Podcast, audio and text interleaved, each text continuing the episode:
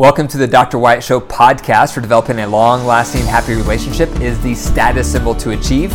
And following my six marriage steps is a path to help get you there. I'm your host, Dr. Wyatt Fisher, a licensed psychologist specializing in couples counseling. If you want more love and less conflicts, I have an app for that called Keep the Glow. Download it wherever you get your apps and start with two weeks free.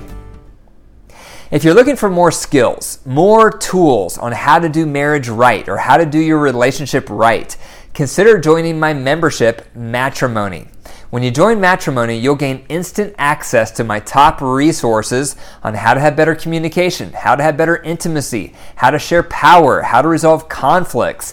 And I join Matrimony once a week live for Q&A, so you can pick my brain on any questions you have. So that sounds like a helpful resource for you Go to my website, drwyattfisher.com, and click on membership. Today I'm going to talk about three rules for separation. Sometimes separation is what I recommend to couples. Here's a couple examples. Let's say you're in a relationship, your partner's had an affair, and they won't break off contact with the affair person. Get a separation. Let's say you're in a relationship and your partner is neglecting your needs and you've brought up those needs multiple times and they're indifferent. You go see a marriage counselor or a couples counselor or a coach and you work with that coach with your partner for three to six months and they still refuse to change. Get a separation. None of us should be in a relationship long term and be mistreated. And if you stay in a relationship when you're being mistreated, it sends the signal to your partner that it's okay to mistreat me. You're enabling them. So it's a healthy, recommended strategy to get a separation when you're married to someone or in a relationship with someone who is asleep, who won't pay attention, who won't meet your needs, or who is being unfaithful and will not stop. There is a time and a place for separation. And a lot of people think that a separation is equivalent to getting a divorce. And I disagree. A separation can be a wake up call. A separation can be a course correction. A separation tells your partner, this is not okay, and I'm not going to tolerate this behavior. That's what a separation communicates. And hopefully, it serves as a wake up call for your partner that they need to change, or else this relationship will end. So, when you're working with me in my practice, if you're talking with me, I'll never tell you, get a divorce. But I might say, get a separation. But when I say get a separation, again, the intent is to hopefully create a course correction so that your partner has a wake up call because sometimes partners do fall asleep. Sometimes partners do become complacent. Sometimes partners need an experience like a separation so they can see that you mean business and so that they can experience life without you. Because that might be what they need to recognize they need to make some serious changes or else they will lose you. So let's go ahead and talk through three rules for separation. This topic isn't covered very often. So, a lot of times when I'm working with a couple or a partner on how to navigate a separation, they're not quite sure what the rules should be. So, let me go through three rules for you to consider. The first rule is no dating is allowed. This is a common mistake people make. They get a separation and then they start dating other people. That's the worst thing you can do. When you start dating other people, you're going to start having feelings for other people. You're going to start making connections with other people. And when that happens, the likelihood of you staying committed to your partner and motivated to work on your relationship is going to go way down because now your heart's divided. And so if you have a separation, and you want any hope or chance of you reconciling with your partner, you have to make an agreement that neither of you are going to date other people. Because if you do, the likelihood of you getting back together with your partner goes way down. So if you get a separation, don't join dating sites.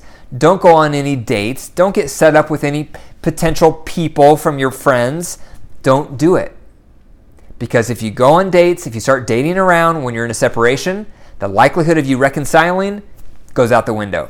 Number two, write down needed changes. So this may happen just for one partner or it could happen for both partners. It depends on the context. If both partners are in agreement and they're saying, Yep, we both agree we need to get a separation. We have some toxic patterns. This is unhealthy. It's not good for either of us. We both agree we need to get a separation. In that type of situation, you both should write down the changes you want to see in your partner before you're okay with moving back in, in together. That needs to be spelled out. It needs to be in black and white. And you can hand each other that list. Here's the three changes I need to see before I feel comfortable living with you again.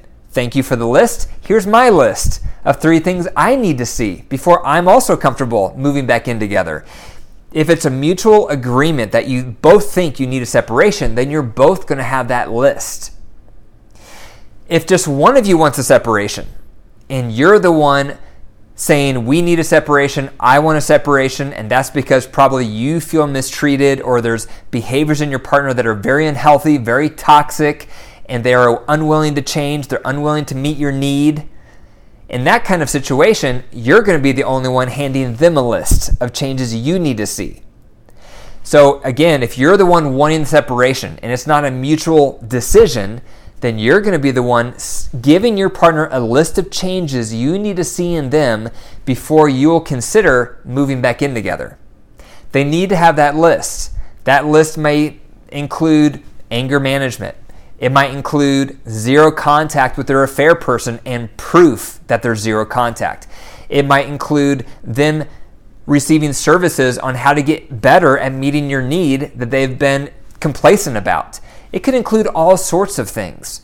But the main thing is that you hand them a list of changes you need to see before you feel safe and comfortable moving back in together because that gives them a focus. That gives them goals. That gives them a clear direction of the changes they need to make if they want to save you, if they want to win back your heart, if they have any chance of this marriage or this relationship working out. And then it's up to them what they do with that. They may seek out a coach. They may seek out a counselor. They may read some books. They may go to some conferences. It's up to th- them to decide what they do with those goals, those changes, but at least they know exactly what you're looking for. And by the way, if you're the one that wants the separation, don't ask your partner to move out.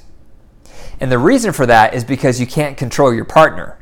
If you want a separation, you should move out because you can control only yourself. And I've seen this happen a lot. Someone will decide they need a separation and then they ask their partner to move out, but their partner doesn't cooperate, or they drag their feet, or they say they can't find a place. And so you want the separation, but it's not happening because your partner is not participating in the separation. They're trying to sabotage the separation, and you can't control your partner. So if you're the one who wants a separation, you should be the one that moves out. Get your own place. Get a month to month apartment somewhere or a six month lease somewhere, but you move out because you can control you. You can pack your bags, you can get in your car, and you can move out. It gives you control. And you need that control because if you're at a place where you need a separation, then time is of the essence. You want to get out of that toxic environment. You want to get away from your partner who is mistreating you or neglecting you. So you want to have control over that process. And if you ask your partner to move out, you lose control. If you move out, you stay in control. The third tip to consider, the third rule for separation, is you want to build trust over time. What that means is let's say you give your partner a list of changes you need to see in them before you're comfortable moving back in with them. If you give them a list, you do not want to hear them just make promises of the changes they're going to make and then you move back in with them. You don't want to see them make changes even for a week or even a month and then you move back in with them. You want to see them making substantial changes in the areas that you require change over a substantial amount of time. I would say at least three months. You want to see them changing their behaviors and sustaining the gains for at least three months before you consider moving back in with them. Because what will happen is after your partner hears how you want them to change, they'll say whatever they think is going to convince you to move back in. Or maybe they try really hard in the beginning, but then their efforts fade away. over time, you'll see if they really mean business. Over time, you'll see if those changes are going to stick. Over time, you'll see if they really care to make those changes. So if you're handing them a list of changes you need to see and you move out, do not move back in until you see those changes happening for at least three months.